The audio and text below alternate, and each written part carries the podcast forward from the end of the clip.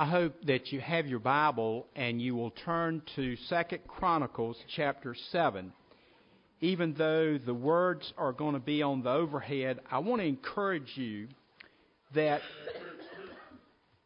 next Sunday is the Baptist Men's Day, and the following Sunday we'll hopefully complete this.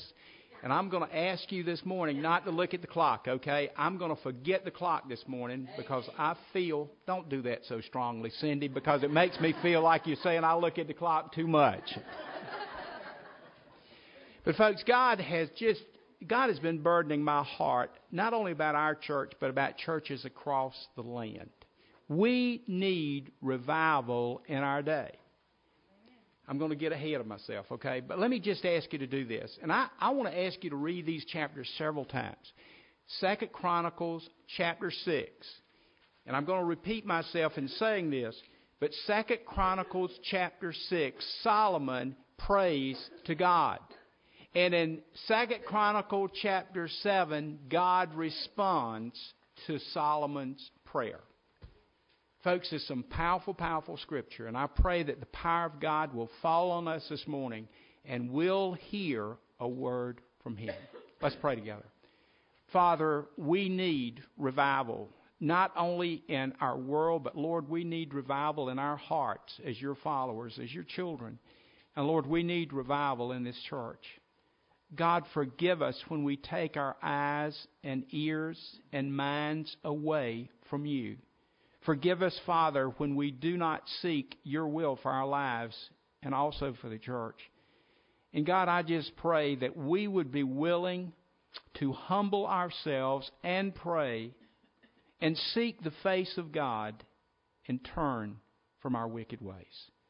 Father, please heal our hearts and our land. For we ask in Jesus' name. Amen. Let me read these verses, Second Chronicles chapter 7, beginning with verse 11. Okay? And first of all, I need to tell you that, well, let me just read, okay? Verse 11. Thus Solomon finished the house of the Lord and the king's house. All that Solomon had planned to do in the house of the Lord and in his own house, he successfully accomplished. Now listen to verse 12. Then the Lord appeared to Solomon in the night and said, to him. Now, folks, you remember the last couple of Sundays we've been studying out of John 14. So many of the words were in red, which signified that these were the words of the Lord Jesus Christ. And, folks, so often uh, we've read what God says Himself in the Old Testament, but it doesn't dawn on us that this is God Himself speaking to man. And here, God Himself speaks to Solomon. And listen to what He says I have heard your prayer and that was in chapter 6. I have heard your prayer and have chosen this place for myself as a house of sacrifice. When I shut up the heavens so that there is no rain, or command the locusts to devour the land and send pestilence among my people. Folks, I want to point something out. If people sin, it brings the judgment of God. Okay, that is a truth in both the Old Testament and the New Testament. And it seems like we're living in a world today in which we don't think that we could come under the judgment of God. We can and we will. And what scares me so badly about this world is that we're heading for some type of divine judgment upon this land and upon this world. And folks, you can think I'm just up here trying to make a sermon. Folks, it's the, the writing's on the wall. If God judged people back in the Old Testament for the sins they committed against Him, will He not bring judgment again on our land that seems to be just going away from Him? But folks, God wants us to have revival. And listen to what God says in verse 14. And folks, where would revival begin? It would begin with the people of God if my people who are called by my name, and look, four keys, I believe, to revival. If my people who will call by my name, number one, humble themselves. Number two, and pray. Number three, and seek my face. And number four, and turn from their wicked ways, then I will hear from heaven, will forgive their sin, and heal their land. Now my eyes will be open and my ears attentive to the prayer that is made in this place. Now, this place represents the temple. But, folks, I want to point something out that, is that has really gripped me about this passage of Scripture. As God speaks to Solomon about what he wants to do in the temple that has been constructed, would he not do the same thing in the church of the living Lord that is obedient to him? In other words, would not his eyes be open and his ears attentive to the prayers that are made in Theresa Baptist Church if we're seeking him? And folks, let's get excited again about the work of God. We've got a God who wants to hear and a God who wants to act if we're willing to let him do it. Verse 16 For now I have chosen and consecrated this house that my name may be there forever. My eyes and my heart will be there for all time. And as for you, not only does God want to revive the church, but he wants to revive each one of us. As for you, he's speaking to Solomon, if you walk before me as David your father walked, doing according to all that I've commanded you and keeping my statutes and my ordinances, then I will establish your royal throne as I covenanted with David your father, saying, There shall not fail you a man to rule Israel. In other words, a descendant of David will, will be on the throne. And folks, you and I know from studying the Old Testament and especially the birth stories of Christ back in December that Jesus was the ultimate fulfillment of the promise that God had made to David and to Solomon. But listen to verse 19. If you turn aside and forsake my statutes and my commandments, which I've set before you, and go and serve other gods and worship them, then I will pluck you up from the land I have given you. And this house, which I have consecrated for my name, I will cast out of my sight, and will make it a proverb and a byword among all people. And at this house, which is exalted, everyone passing by will be astonished and say, Why has the Lord done this to this land and to this house? Then they will say, Because they forsook the Lord, the God of their fathers, who brought them out of the land of Egypt, laid hold on to other gods, and worshiped them and served them, therefore he brought all this evil upon them. Folks, listen. If the judgment of God falls on the people of God in the Old Testament, you and I must understand that it can happen again in our day and to our church and to each one of us if we aren't obedient to Him. Now, folks, listen. Obedience to God should not come because we cower in fear of Him sending something to destroy us. Our obedience to God should come because we love Him, because He first loved us. And folks, I want us to understand what revival is all about. But look, I'm getting ahead of myself.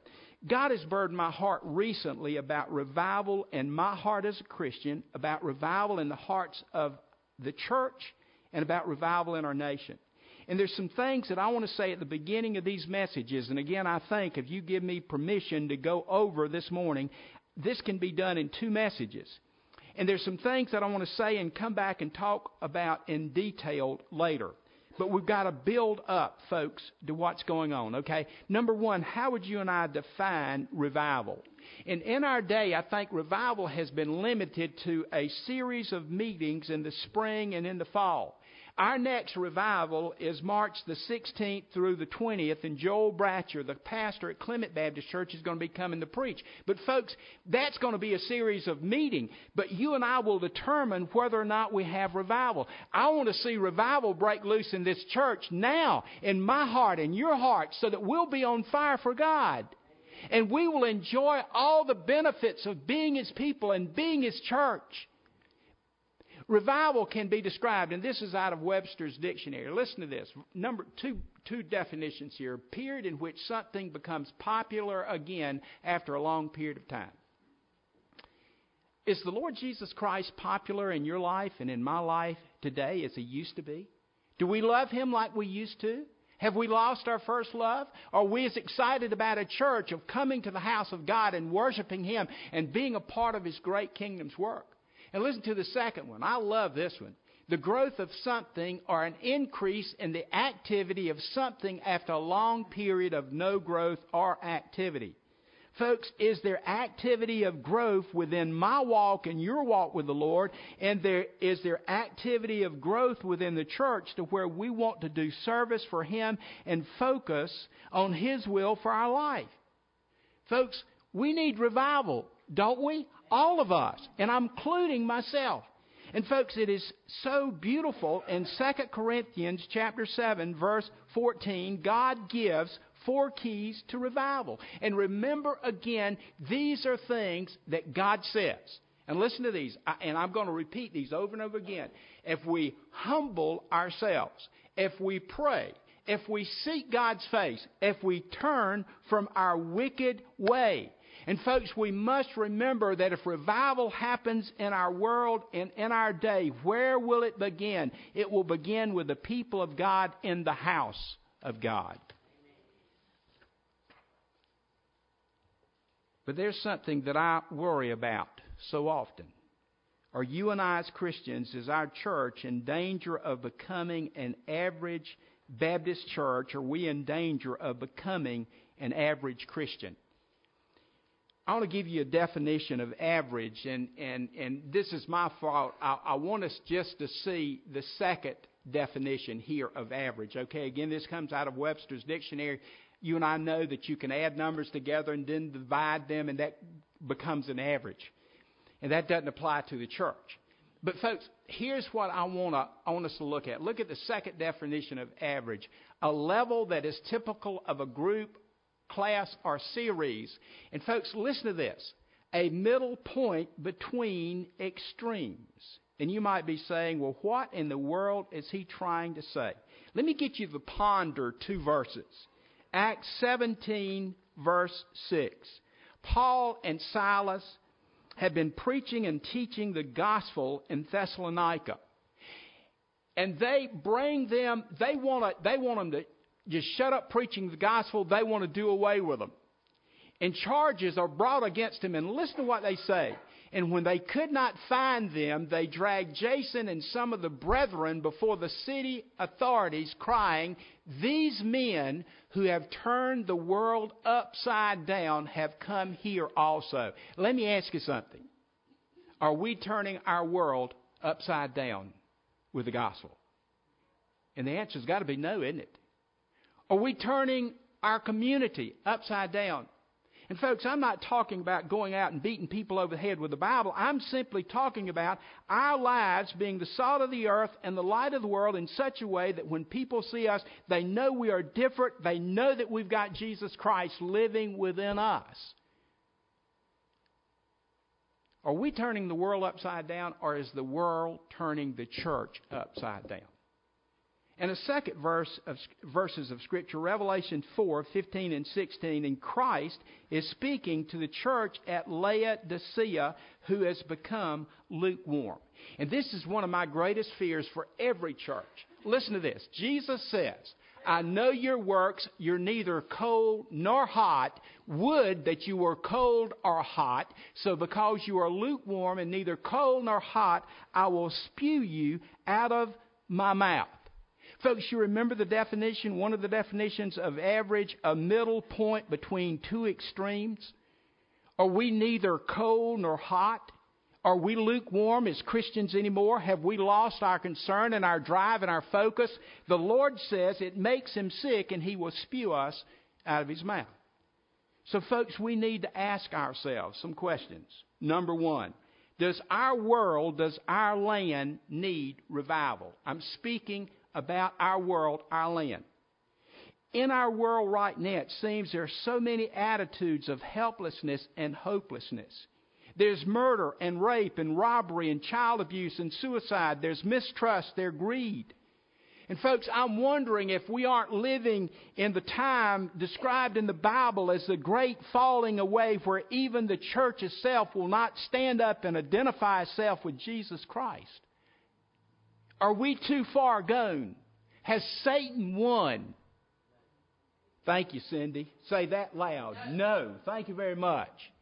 This past week, I was going to somewhere and I was listening to Adrian Rogers, who's been dead now for about nine years. He preaches better dead than I do alive, and I know that, all right? But Adrian Rogers was talking about how we have become so downhearted as churches and Christians. And he made this statement I pulled off the road to write it down. Somebody in the church saw me pulled off the road, called friend, got my cell phone number to make sure I was all right. This is what Adrian Rogers said. The devil is sailing a sinking ship and ruling over a doomed domain. Let me read that again. The devil is sailing a sinking ship and ruling a, do- a doomed domain. Folks, listen, Satan's already been conquered at the cross, and we need to remind ourselves of that. Revival comes when we go back to the cross and take the gospel of the cross to the world. And not be ashamed of the cross and not be ashamed of the gospel. Do we need revival in our world? And I'm expecting you to say, Amen. Thank you very much. Well, secondly, do we need revival in our churches? I promise you, this happened this week. I stop at Blaylock's convenience store in Rougemont all the time. A man I've seen a couple of times, but I don't know his background or anything, and they've got where they call me preacher whenever I come in. Well, there's the preacher. And this man walked up to me, and just out of the blue, he said, You know, I go to a Baptist church in Durham. Our sanctuary will seat around 400, but only 30 people attend on a weekly basis. Folks, listen, is that us? in the future, I'm not trying, I'm just trying to be honest, folks. If we turn away from God, do you think God's going to bless this place? If we don't, want God in this place, if we're not willing to humble ourselves, pray, seek His face, and turn from our wicked ways, is God going to bless us? Churches are closing their doors in our land. Churches are accepting worldly standards as they fail to teach and preach and obey the Word of God. And, folks, one of the things that I think is going to cause the judgment of God to come on the house of God, it happened in the Old Testament, especially Jeremiah, Ezekiel, and Isaiah saw this, when people, even the priests, started saying that good is bad and bad is good. That is a perversion of the Word of God. And we are going to face the judgment as churches if we are not faithful to the preaching and teaching and living of the Word of God. Folks, listen. Look at the early church. That church that turned the world upside down. Folks, look at the principles of spiritual church growth in Acts 2:42. And let me just mention, listen to this. They devoted themselves to the apostles' teaching. What is the apostles' teaching? You know what they were teaching? That Jesus was the Son of God, that He lived, He died, He was buried, He rose again, He's coming again. It was not a socialistic type of gospel. We need to be helping our world in many ways, but one of the most important ways is sharing the gospel of Jesus Christ. They devoted themselves to the apostles' teaching, to fellowship, which means they came together as a body of believers. They broke bread, which was an obedience to Christ, and they prayed. Folks, you and I must understand as a church, we must be eager to hear the Word of God in worship and in Sunday school and Bible study. And again, I'm not trying to be critical this morning. Folks, it seems as if we want to get away from the Word of God in our day. We say we believe it, but we really don't care to know it. And Satan has convinced us that we can't understand it. We don't understand it because we don't take time in it. And we don't pray that God will speak to us. Folks, we must return to the Word of God and be eager to hear it and to live it and to enjoy. We ought to enjoy the Word of God. There should be eagerness to discipleship, personal and private time when we spend in worship and Bible study and prayer. Please don't think that God wants to give you everything He's got for you on Sunday mornings. He's got a whole lot more on a day to day basis. We need Christ like compassion for the lost and those in need. We need to submit ourselves to the Lordship of Jesus Christ. We need to practice servanthood using our God given, Christ focused, and Holy Spirit empowered talents for God. Are we as churches too far gone? Is it too late for revival? And I think, again, the answer to that is no. But I believe it is up to every individual church. Christ wants to live in us. He wants us to thrive. He wants the church to be winning souls into His kingdom. He wants us to be His people who are discipled. And we must be willing to allow God to bring revival. Do we need revival in our church? Do we need revival in our church? Are y'all still with me, okay? Well, there's a third question. Do we, born again individual followers of Christ who have been blessed so much, need revival? Do we? Yes. What describes you and me? And again, I'm, folks, I'm, I'm not trying to just preach to you today. I'm, I'm preaching this to myself, okay? What describes you and me? Are we hot or cold? Are we? Are we lukewarm? Are we burdened for our own spiritual growth? Are we burdened that we would be faithful to the Lord Jesus Christ and fruitful in His kingdom? Right now, are we in or out of fellowship with Christ? Right now, are we wishing we weren't even here in church?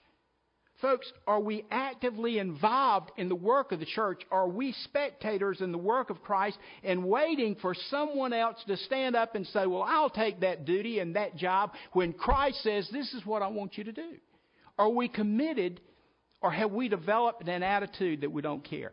Are we empowered and filled with the Spirit of God? Are we grieving or resisting the Holy Spirit? Are we Jonahs that are seeking to flee as far away from the will of God as we can get. Maybe we're not in a boat headed to another land, but maybe in our day to day walk, we come to church, we put on the act of being a Christian, but on a day to day basis, we're not following the Lord Jesus Christ. Are we Jonahs or are we Isaiahs? Listen to Isaiah chapter 6, verse 8. And I heard the voice of the Lord saying, Whom shall I send? Who will go for us? Then I said, Read those words with me. Here am I, send me. Are we growing in our faith or are we inactive? Is it too late? Or each of us too far gone? And let me tell you again, and this is good news, folks, the answer is absolutely positively no. How many of you have heard about a chickapea? You know what a chickapea is? I ain't never seen one myself, to be honest with you, but I read this story about them. Did you know a chickapea can be, the seed can live dormant in the ground for 50 years and then burst forth and bear fruit? You know, again, folks, I, I'm not, I'm not the poster child for being on fire for the Lord. I want you to know that. But folks, I want to tell you something. If we belong to the Lord Jesus Christ, there's nothing that He cannot do in and through us. And if we will commit ourselves to Him like a chickapea, we might have been dormant, but guess what? He'll cause you and I to burst forth and bear fruit. Folks, to our world and nation, to our churches, and to our church, to reach the Baptist Church, and each of us, we can go beyond the average. And you know how we can do that? Well, God spells it out. Obey Second Chronicles 7:14. We must humble ourselves, pray, seek God's face, and turn from our wicked ways. But folks, listen. Before we look at those four principles and those four keys, I want to encourage every one of you to read Second Chronicles 6 and 7. And please allow me quickly to tell you the background of Second Chronicles chapter 7, verse 14. In chapter 6, God has instructed Solomon to build a temple in Jerusalem. And, folks, that doesn't sound very important, but let me tell you what the temple signified. And let me go all the way back to the Old Testament. After God delivered the people from Egypt, as they traveled, God told them to build a tabernacle which was like a mobile church unit. And that tabernacle symbolized the presence and the glory of God with his people. But now in Solomon's day, and David was the one who originally wanted to build this temple, but God told him, You'll not be able to build it. Your son Solomon will do it. And so Solomon has completed the temple which represented in Jerusalem the presence and glory of God. Do you and I understand that the tabernacle, the temple, were forerunners of the local assembly of believers? Do you and I understand that we are here at the intersection of Chubb Lake and Country Club Road because we represent the presence and the power and the glory of God? That's what being a church is all about. You and I, on a day to day basis, as we live our daily lives, we are representations of the presence and glory of God. So when the world sees you and me as Christians and sees our church as we assemble together, do they see the presence and glory of God. Folks, these were important moments for Israel. As chapter 6 opens up, the temple has been completed, and Solomon is going to pray to the Lord and dedicate the temple. First of all, he blesses the Lord and he blesses the people. And he begins to testify to the people of God's faithfulness, how God has blessed Israel, how God has kept his promises, how God has chosen a king for them, following in the line of David, how God chose a city for the temple, how God promised he would always provide a king for Israel, which ultimately climaxed in Christ. And Solomon gathers the people together and he leads them in worship in verses 14 to 42 in chapter 6 is Solomon's prayer. And, folks, I think it's important to notice Solomon's posture in prayer. Look at these two verses, chapter 6, verses 12 and 13. As he spoke, Solomon was standing before the people on a platform in the center of the outer court in front of the altar of God. The platform was made of bronze, seven and a half foot square, four and a half foot high. Now, as all the people watched, listen to this, folks. He knelt down, he reached out his arms toward heaven, and he prayed this prayer. Let me point some things out that I think are noteworthy. First of all, Solomon went before all the people. He was not ashamed to be seen by the people as a man of prayer. And he knelt down. Now, folks, you and I can pray in any position. But let me point something out. Here is the richest, here is the wisest man, perhaps, who has ever lived on the face of the earth. And what does he do? He humbles himself before the mighty God. And he reaches out his hands toward heaven. We've talked about this before how, as a people in that day reached their hands up toward heaven, it was a sign that their hands were empty. They didn't have anything to bring to God, and unless God just filled them with all that He wanted to give them, they had nothing to present to God except their hearts and their lives. And Solomon does this. And folks, listen to this. Of the four keys that we've mentioned in 2 Chronicles 7:14, he does three. He humbles himself, he prays, and he seeks the face of God.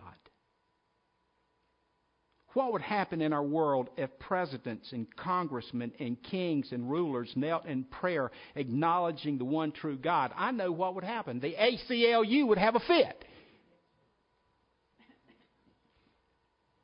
That'll hit you in just a minute, okay? Folks, I want to tell you, we need to let these things happen in our world, in our churches, in each one of us. We need to unashamedly kneel before God in prayer. And, folks, what will happen in our lives when we do this? Revival. Revival. The blessings of God will come. There'll be a new awakening in our land. And listen to some of the things that I'm, I'm getting close to finishing, y'all, but please just forget the clock this morning, okay? Listen to some of the things that Solomon acknowledges in his prayer. There's no other God like our God in heaven and earth. And he points out the faithfulness of God to his people. Let me read verses 18 to 21 in the Living Bible. But will God really live upon the earth with men? Why, even the heaven and the heaven of heavens cannot contain you, how much less this temple I have built. How I pray that you will heed my prayers, O Lord my God. Listen to my prayer that I'm praying to you now. Look down with favor day and night upon this temple, upon this place where you have said that you would put your name. May you always hear and answer the prayers I pray to you as I face toward this place. Listen to my prayers and to those of your people Israel when they pray together this uh, toward this temple. Yes, hear our hear us from heaven, and when you hear, forgive. Folks, listen. What right do we have to even ask God to listen to us? But God says, I want to hear from you. And I'm there with you. I'm going to abide in this temple and I will listen to you. My ears and my eyes and my heart's our heart is toward you. Folks, we take so much about God for granted. And God prays, Solomon prays that the people will live in righteousness and serve God in verses 32 and 33, we don't have this on the overhead, but let me point these two verses out, and I hope you'll read them, okay? In these two verses, Solomon prays that people who come from the other parts of the world that have heard about their God will know Him. Folks, this is about worldwide evangelism. When the people outside these doors see the life that you and I are living and see what is happening to the people in the church, then evangelism happens and people turn to Christ and are born into his kingdom. And folks, listen. In verses 30, 36 to 39, there's one thing for certain. We're all sinners. Amen? Amen. And we're going to sin. But listen to what Solomon prays. If they sin against you and who has never sinned, what an acknowledgement. How long has it been since we've, we've acknowledged to God that we sinned? If they sin against you and, and, and who has never sinned, and you become angry with them, and you let their enemies defeat them and take them away as captives to some foreign land near or far, and this does happen, and it's a sign of God's judgment. And if in that land of exile they turn to you again and face toward this land you gave their fathers and this city and your temple I have built, and plead with you with, with all their hearts to forgive them, what does God do? God will forgive them. Folks, it is not too late for revival to happen. But God's people must pray. And when we pray, God will hear and forgive and answer, and God will, in essence, bring revival. In the last couple of verses in chapter 6, Solomon says that God's eyes are open and his ears are attentive to the prayers of his people. And Solomon requests in verses 41 and 42 that God would enter the temple, that the priest would serve in holiness, that the people of Israel would rejoice in the goodness of God. And he asked God to bless and to direct and to stand beside even himself. Now, folks, I'm finished, with the exception of reading chapter 7, verse 1. If you've got your Bible open, let me read this. It's not going to be on screen. We'll pick up two weeks from today. Okay? But listen to what happens. Solomon has prayed. Solomon has invited God into the temple, into his life, into the nation. And listen to what happens in verse 1. When Solomon ended his prayer, fire came down from heaven and consumed the burnt offerings and the sacrifices, and the glory of the Lord filled the temple and the priest could not enter the house of the Lord because the glory of the Lord filled the Lord's house. I'm going to say this again two weeks from now. Can you imagine coming to church one Sunday morning and we couldn't get in the church? You know why? The fire of God had fallen. And the glory of God was in this place. And we were too afraid to come in. Folks, it happened in that day. When God's people pray, God responds. We have not because we ask not. I found it true that after great revivals, Satan always comes in and tries to knock people down. And I want to tell you, I know in my own life when I feel like God's, and I'm not talking about myself, I'm talking about God, when God's given me something to say, that Satan's going to come along and try and knock me down. He's going to try and knock you down. He's going to try and knock this church down. Folks, if we want revival in our hearts, in our land, and most especially in this church, we're going to have to humble ourselves. We're going to have to pray. We're going to have to seek His face. And we're going to have to turn from our wicked ways. May we get revived. Let us pray. Father, I pray that you would revive us. Lord, this morning I pray that your word has gone forth. And I just pray that your Holy Spirit would take it and apply it to my heart and each of the hearts of the people that are here. And Lord, most especially to our church and Lord, to our land. God, help us that we will humble ourselves and pray and seek your face and turn from our wicked ways. We ask in Christ's name. Amen. I've talked. Now, would you let God talk to you and to me? Our hymn of invitation is number 332 Breathe on Me. The altar's open. Whatever decision the Lord is leading you to make, let us stand.